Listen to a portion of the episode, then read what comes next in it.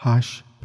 Lovecraft Dincolo de zidul somnului M-am întrebat adesea dacă majoritatea oamenilor își dă vreodată osteneala să cugete la înțelesul înfiorător al unor vise și la lumea întunecată din care vin ele. Fără îndoială că năzăririle noastre nocturne nu sunt, cele mai multe, decât reflexe plăpânde și imaginare ale celor întâmplate în starea de trezie. Să mă ierte Freud cu simbolismul lui copilăresc. Cu toate acestea, mai există și alte vise, al căror caracter ireal nu lasă loc unei interpretări banale. Efectul lor impresionant și un pic neliniștitor sugerează posibilitatea întrezăririi unui domeniu de existență a minții tot atât de important ca și viața fizică și totuși separat de ea printr-o barieră de netrecut. Potrivit experienței mele personale, sunt sigur că omul, când își pierde conștiința legăturilor lui cu pământul, să lășluiește cu adevărat într-o altă viață, lipsită de trup, foarte diferită de cea pe care o cunoaștem și din care nu păstrează la trezire decât amintiri vagi și confuze. Aceste cioburi de vis ne îngăduie să deducem multe lucruri și să aducem foarte puține dovezi în sprijinul lor.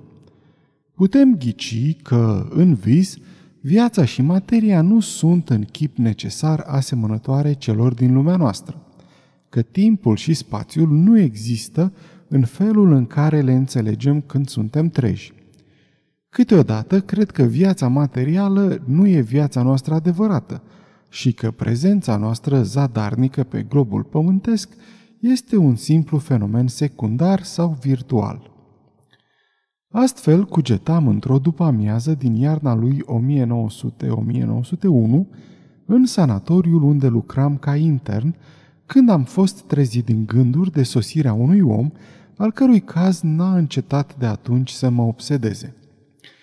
Se numea Joe Slater, sau Slater, dacă dăm crezare fișei lui, și aparținea tipului locuitorilor din munții Catskill.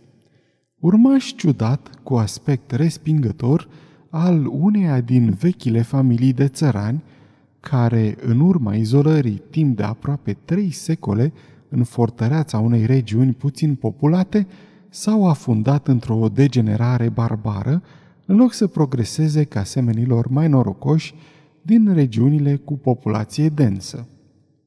Pentru aceste ființe bizare, echivalent al albilor săraci din sud, nu există pe lume nici lege, nici morală.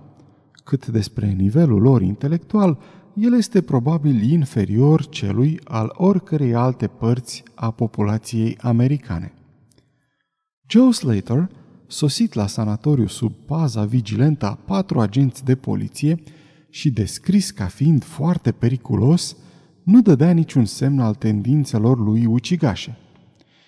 Cu toate că trupul lui era puternic și înalt, ochii umezi de un albastru palid și buza inferioară groasă, lăsată în jos tot timpul, îi dădea un aer de prostie inofensivă. Nu îi se cunoștea vârsta, căci printre oamenii din rasa lui nu există nici arhive familiale, nici legături de familie permanente. Dar, judecând după chelie și după starea proastă a dinților lui, medicul șef îi dădu cam 40 de ani. Iată tot ce am aflat despre el din documentele medicale și legale. Acest vagabond, vânător și traper, se arătase dintotdeauna ciudat în ochii tovarășilor lui. Dormea mult mai mult timp decât ceilalți și când se trezea, vorbea adesea de lucruri necunoscute într-un fel aparte – băgându-i în sperieți pe acești oameni care totuși erau lipsiți de imaginație.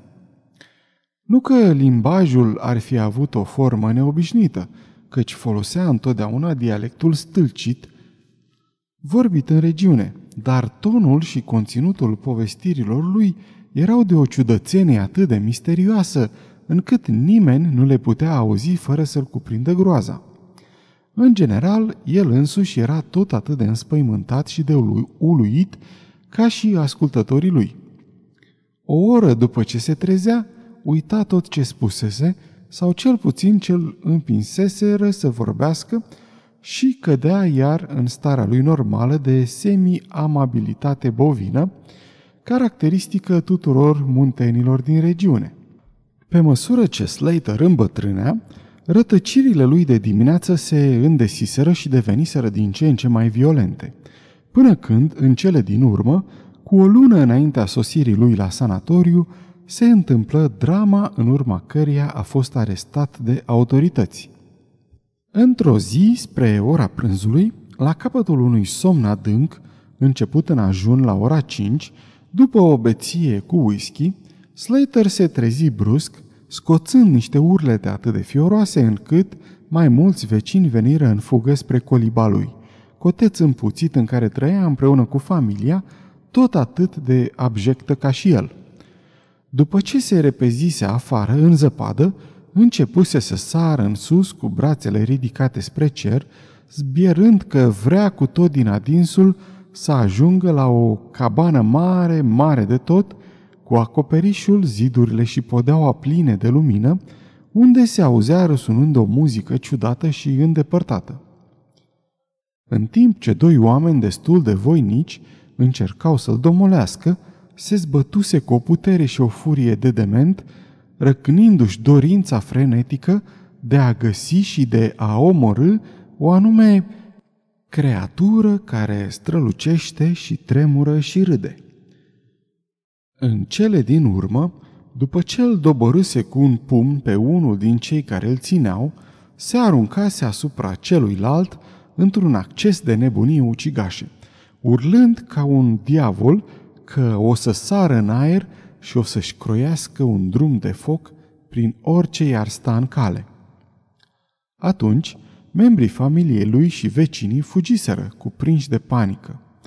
Când cei mai curajoși se întorseseră înapoi, constataseră că Slater dispăruse, lăsând în urma lui o grămadă însângerată și de nerecunoscut, ce fusese un om viu cu o oră înainte. Niciunul dintre munteni nu îndrăzni să ia urma și cu siguranță ar fi fost toți foarte mulțumiți dacă Slater ar fi murit de frig. Dar, după câteva zile, într-o bună dimineață, îl auziră urlând într-o râpă adâncă. Întrucât reușise să supraviețuiască, se făcea simțită nevoia să se scape de el într-un fel oarecare. Oamenii înarmați porniră la vânătoare. Nimeni nu va afla vreodată ce intenții aveau, căci un agent din poliția călare îi reperă din întâmplare, le ro un interogatoriu, se alătură trupei lor și conduse oficial cercetările în numele șerifului. În cea de-a treia zi, îl găsiră pe Slater leșinat în scorbura unui copac uriaș. Îl transportară la închisoarea cea mai apropiată. Medicii de boli nervoase veniți din Albany îl examinară de îndată ce își recăpătă cunoștința. El le istorisi o poveste foarte simplă. Adormise într-o după-amiază pe la apusul soarelui după ce băuse o mulțime de alcool. Când se trezise, se afla în picioare pe zepadă, cu mâinile pline de sânge, alături de cadavrul mutilat al vecinului său. Joe Slater, îngrozit, fugise în pădure ca să se îndepărteze de locul crimei. În afară de asta, părea că nu mai știe nimic, iar întrebările meșteșugite ale alieniștilor nu-i putură smulge niciun alt amănunt. În noaptea aceea, Slater dormi liniștit. Când se trezi a doua zi, arăta ca de obicei, în afară de o anumită schimbare în expresie. Doctorul Barnard, care observase faptul, a avut impresia că remarcă o lucire stranie în ochii lui albaștri și o strângere aproape imperceptibilă a buzelor, ce părea să trădeze o hotărâre inteligentă. Dar, când îl interogă din nou, căzu în starea lui obișnuită de neuceală și se mulțumi să repete ceea ce spusese cu o zi înainte. Prima sa criză a apărut a treia zi. După un somn agitat, a avut un acces de nebunie furioasă, atât de violent, încât patru oameni trebuiră să-și urnească puterile pentru a-l vârâ în cămașa de forță.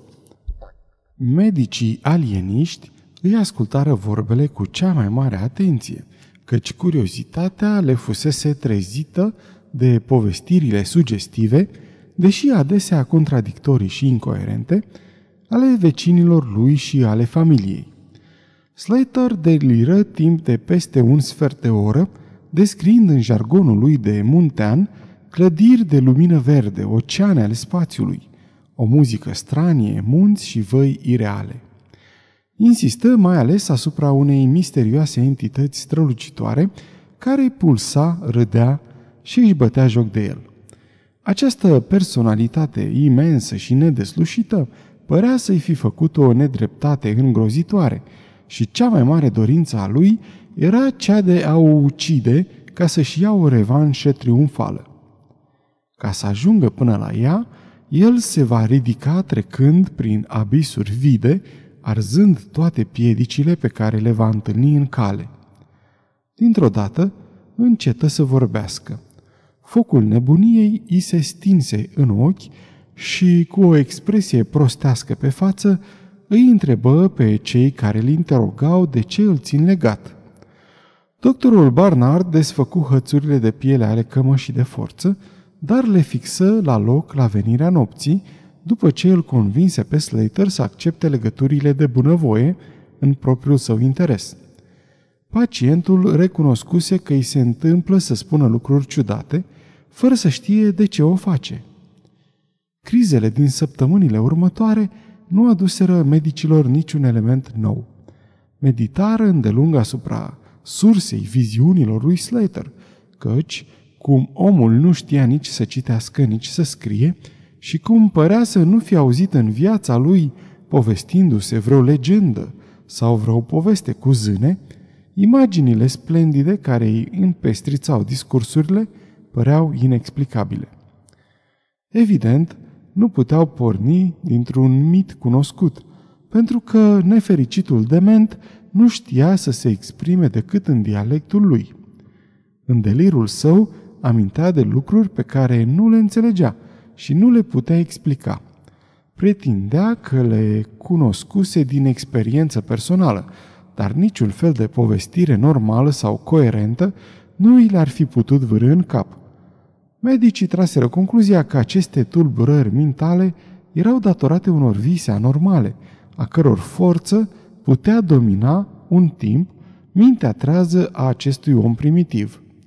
Slater fu judecat în toată regula, inculpat pentru omor, achitat pe motivul nebuniei și încredințat sanatoriului închisoare în care ocupam un post neînsemnat.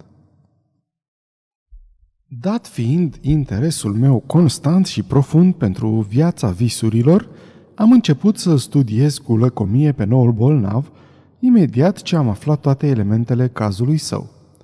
Părea să aibă o oarecare simpatie pentru mine, din cauza interesului pe care nu puteam să îl ascund și a blândeții întrebărilor mele.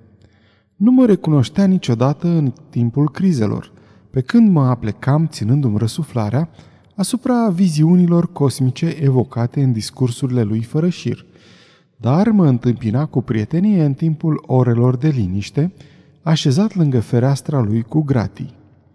Împletea coșulețe de paie și de nuiele, regretând poate libertatea din munți pe veci pierdută. Familia lui nu-l vizita niciodată. Probabil găsiseră un alt șef provizoriu. Încet, încet, m-am simțit zdrobit și uluit de concepțiile fantastice ale lui Joe Slater. Omul acesta era inferior în chip jalnic, prin mentalitate și limbaj, dar viziunile lui titanice, deși descrise într-un jargon barbar, nu puteau să fi fost concepute decât de un creier excepțional. Cum era posibil ca imaginația greoaie a unui degenerat din Catskill să evoce scene a căror concepere implica o scânteie de geniu. Cum putuse înapoiatul acesta să-și facă o idee despre regatele scânteietoare ale spațiului, pe care le descria în delirul său? Din ce în ce mai mult, înclinam să cred în jalnica personalitate prostrată din fața mea, înclinam să cred că în ea se găsea nucleul unui lucru ce îmi depășea înțelegerea – și care, încă și mai mult, depășea înțelegerea confraților mei într-o știință și medicină, mult mai experimentați ca mine, dar mai puțin imaginativi. Cu toate acestea, nu puteam scoate nimic precis de la bolnav. Făcând socoteala, aflasem un singur lucru. Într-o viață onirică semicorporală, Slater rătăcea sau plutea peste văi, coline și câmpii de o uluitoare splendoare, în palate și orașe de lumină, într-un spațiu infinit necunoscut de om. El însuși nu era un țăran degenerat, ci o creatură importantă, mândră și dominatoare, hărțuită de un singur dușman de moarte, o entitate cu structură vizibilă, deși eternă, ce nu părea să îmbrace o formă omenească, pentru că Slater vorbea întotdeauna despre ea ca despre un lucru. Acest lucru îi cauzase un necaz înfiorător și misterios, pentru care dementul, dacă era dement, ardea să se rezbune. Judecând după aluziile lui la respectivele lor sălașuri, am tras concluzia că el și lucrul luminos se întâlniseră pe picior de egalitate, că în existența lui de vis, Slater era și el un lucru luminos din aceeași rasă ca și dușmanul lui. Această impresie era întărită de hotărârea lui, deseori exprimată, de a zbura prin spațiu și de a arde tot ce va încerca să împiedice zborul. Totuși, concepțiile sale erau formulate în termeni rustici total improprii, ceea ce mă conduse spre concluzia că dacă exista cu adevărat o lume a visului, acolo nu se folosea limbajul vorbit ca mijloc de transmitere a gândirii. Oare sufletul ce locuia acest trup inferior lupta cu disperare să exprime lucruri pe care o limbă șovăitoare și stupidă nu putea să le formuleze? Mă aflam în prezența unor emanații intelectuale care ar explica misterul dacă aș reuși să le descifrez. Nu suflam o vorbă despre toate acestea superiorilor mei, căci vârsta matură este sceptică, cinică și puțin înclinată să accepte idei noi. De altfel, medicul șef mi-a trăsese recent atenția, cu un ton părintesc, că mă oboseam prea mult și că aveam nevoie de odihnă. Eram, de multă vreme, convins că gândirea omenească este alcătuită în esență din mișcare atomică sau moleculară, transformabilă în unde de energie iradiantă, cum ar fi căldura, lumina și electricitatea. Această convingere mă determinase să mă gândesc la posibilitatea unei comunicații mentale sau telepatice prin mijlocirea unui instrument apropiat. Pe când mă aflam încă la universitate, montasem niște aparate transmițătoare și receptoare destul de asemănătoare cu instrumentele rudimentare folosite în telegrafia fără fir. Le încercasem pe unul dintre colegi, dar neobținând niciun rezultat, le pusesem bine, alături de un întreg talmeș-balmeș științific, cu gândul să le folosesc poate mai târziu. Împins de dorința mea puternică de a-i sonda lui Joe Slater viața onirică, am căutat aparatele și mi-am petrecut câteva zile reparându-le. Când am fost gata, n-am pierdut nicio ocazie să le folosesc. De fiecare dată când Joe Slater avea o criză, puneam transmițătorul pe fruntea lui și receptorul pe a mea. Apoi făceam reglaje constante și delicate, încercând să găsesc diverse lungimi de undă, oarecum ipotetice, ale energiei intelectuale. Nu-mi dădeam seama câtuși de puțin cum ar putea impresiile gândirii, admițând că ar ajunge până la mine, să declanșeze în creierul meu o reacție inteligentă. Dar eram sigur că voi putea să le detectez și să le interpretez. Mi-am continuat deci experiențele fără să suflu nimănui vreun cuvânt. Evenimentul s-a produs la 21 februarie 1901. Când privesc în urmă, îmi dau seama cât de ireal pare totul și mă întreb uneori dacă bătrânul doctor Fenton N-avea cumva dreptate să atribuie aceste fapte imaginației mele înfierbântate. Mi-aduc aminte că m-a ascultat cu multă răbdare și bunătate. Dar după aceea mi-a dat un calmant și mi-a acordat șase luni de concediu. În noaptea aceea fatală eram în culmea tulburării și agitației, căci în ciuda îngrijirilor excelente primite, Joe Slater se afla fără îndoială în preajma morții. Poate că nu putuse suporta pierderea libertății. Poate că tumultul din creierul lui devenise prea violent pentru trupul lânced, orice ar fi fost, flacăra era pe cale să se stingă. Spre sfârșitul zilei, a țipi și, la căderea nopții, căzu într-un somn agitat. Contrar obiceiului, nu i-am pus cămașa de forță. Mi se părea prea slăbit ca să fie periculos, chiar dacă s-ar fi trezit sub efectul unei crize înainte să-și dea sufletul. Dar am avut grijă să fixez pe fruntea lui și pe a mea cele două părți ale radioului meu cosmic, sperând, în ciuda lipsei de speranță, să primesc un prim și ultim mesaj din lumea viselor în puținul timp ce îmi rămânea. Se găsea cu noi în celulă un infirmier, individ mediocru care nu a înțeles scopul aparatului meu și nu s-a gândit să mă întrebe ce intenții am. Pe măsură ce treceau orele, i-am văzut capul căzându-i în piept, adormit, dar m-am ferit să-l deranjez – Cred că am ațipit și eu un pic mai târziu, legănat de respirația ritmică a celor doi. M-am trezit în sunetul unei melodii supranaturale. Acorduri, vibrații, extazuri armonice răsunau pasionat din toate părțile, în timp ce în fața ochilor mei fermecați se desfășura un spectacol uluitor, de o frumusețe supremă. Ziduri, coloane, arhitrave de foc viu străluceau în jurul locului unde eu păream că plutesc în văzduh, urcând într-o boltă nemăsurată de o splendoare de nedescris. Amestecându-se cu această bogăție arhitecturală, sau mai curând luându-i locul, din când în când, într-o mișcare caleidoscopică, apăreau câmpii vaste și văi grațioase, munți înalți și peșteri atrăgătoare, împodobite cu toate farmecele unui peisaj pe care puteam să mi le închipui, dar formate totuși dintr-o singură și aceeași entitate plastică, eterată, cu o textură aparținând în aceeași măsură spiritului cât și materiei. În timp ce contemplam acest spectacol, mi-am dat seama că mintea mea poseda cheia acestor metamorfoze încântătoare, căci fiecare scenă nouă era cea pe care spiritul meu schimbător dorea mai mult să o vadă. În acest regat ceresc nu mă simțeam străin. Tot ce vedeam și auzeam îmi era familiar, cum fusese veșnic înaintea mea, cum va fi veșnic după mine.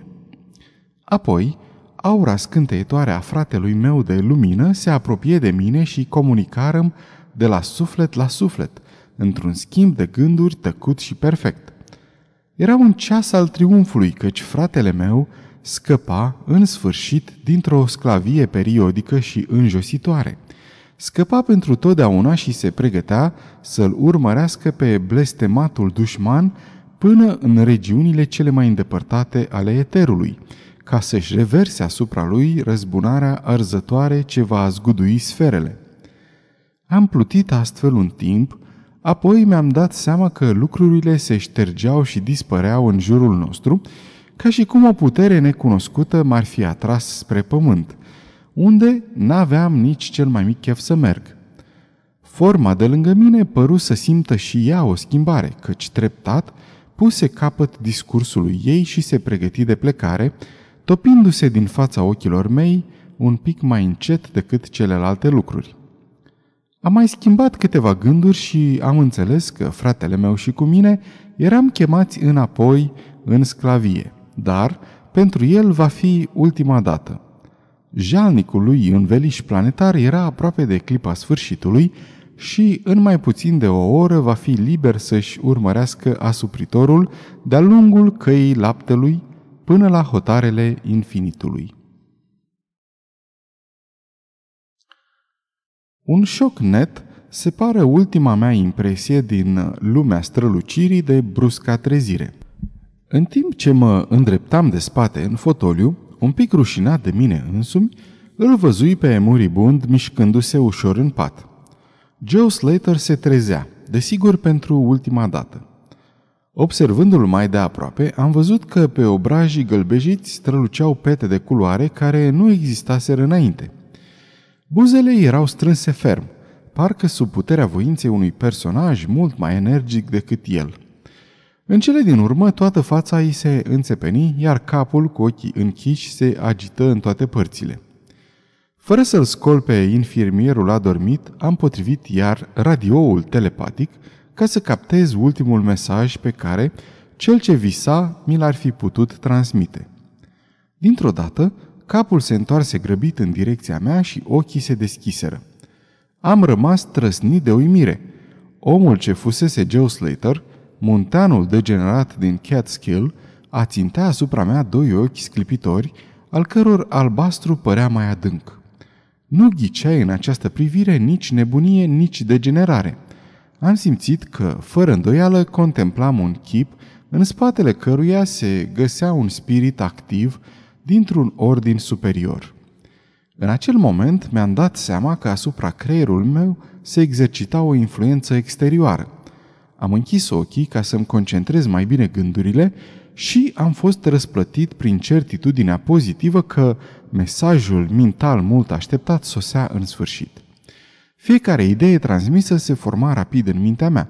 Deși niciun limbaj concret nu a fost întrebuințat, am asociat concepția și exprimarea cu atâta ușurință că îmi părea că aud o comunicare făcută în engleză. Joe Slater e mort, îmi spuse vocea înspăimântătoare ce ajungea la mine de dincolo de zidul somnului. Pradă unei curiozități îngrozite am privit bolnavul întins pe pat, dar ochii albaștri rămâneau în continuare fixați calm asupra mea. Chipul păstra expresia vieții inteligente. Mai bine că e mort, continuă vocea, căci era incapabil să suporte povara intelectului unei entități cosmice. Trupul lui grosolan nu s-a putut adapta la ajustările necesare între viața în eter și viața planetei lui. Era prea apropiat de animal, prea departe de om. Din cauza acestei imperfecțiuni ai reușit tu să mă descoperi, căci sufletele cosmice și sufletele planetare n-ar trebui să se întâlnească niciodată. El a cunoscut chinul și închisoarea mea diurnă timp de 42 de ani pământești. Sunt o entitate asemănătoare celei în care te transformi tu în libertatea somnului fără vise. Sunt fratele tău de lumină și am plutit împreună cu tine în văile scânteietoare. Nu mi este îngăduit să dezvălui eului tău pământesc natura eului tău adevărat, dar suntem toți călători ce străbat spații imense și secoli nenumărați. Poate că la anul voi fi în anticul Egipt, sau poate în cruntul imperiu al lui Tsan Chan, care va fi peste 3000 de ani. Tu și cu mine am ajuns până în lumile ce se învârtejesc în jurul lui Arcturus cel roșu. Am străbătut în trupul insectelor filozofe ce se tărăsc mândre pe cea de-a patra lună a lui Jupiter. Cât de puțin cunoaște euul pământesc viața și întinderea ei.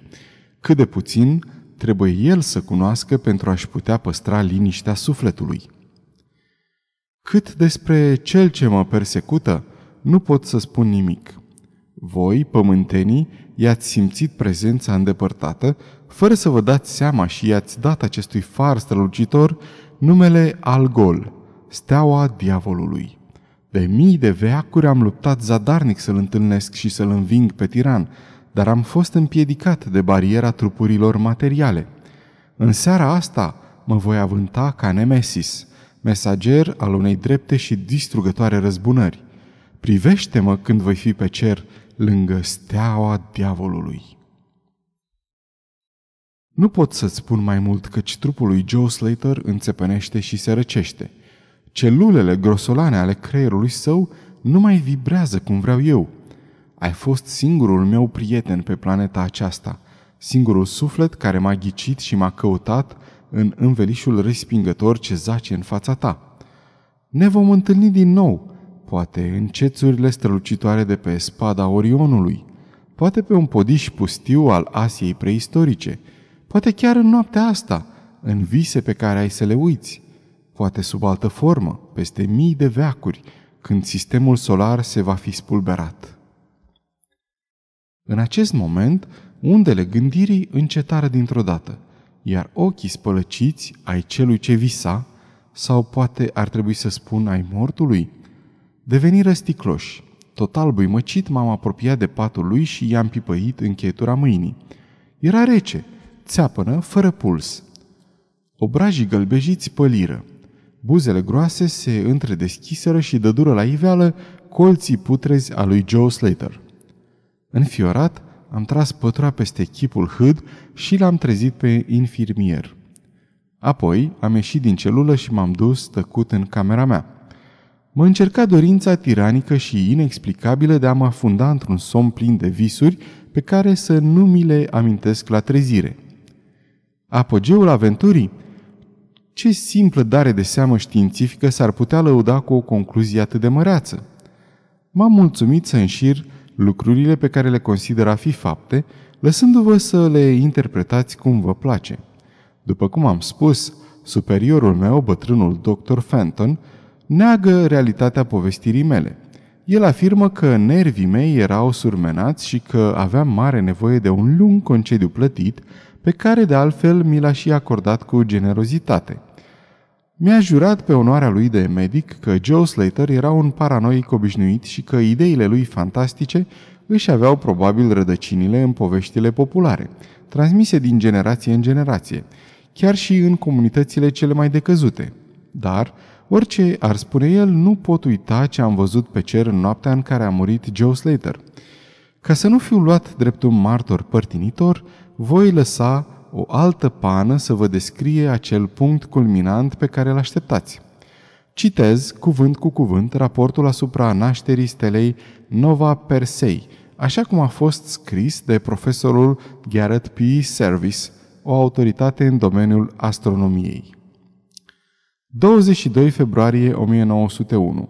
Doctorul Anderson de la Edinburgh a descoperit o minunată stea nouă, nu prea departe de Algol, într-un punct în care niciodată nu mai fusese văzut un astru înainte de asta. În 24 de ore, noua stea devenise atât de strălucitoare încât eclipsa și steaua Capela. În cursul celor două săptămâni următoare, strălucirea ei s-a micșorat considerabil și după câteva luni, abia dacă mai era vizibilă cu ochiul liber. Sfârșit.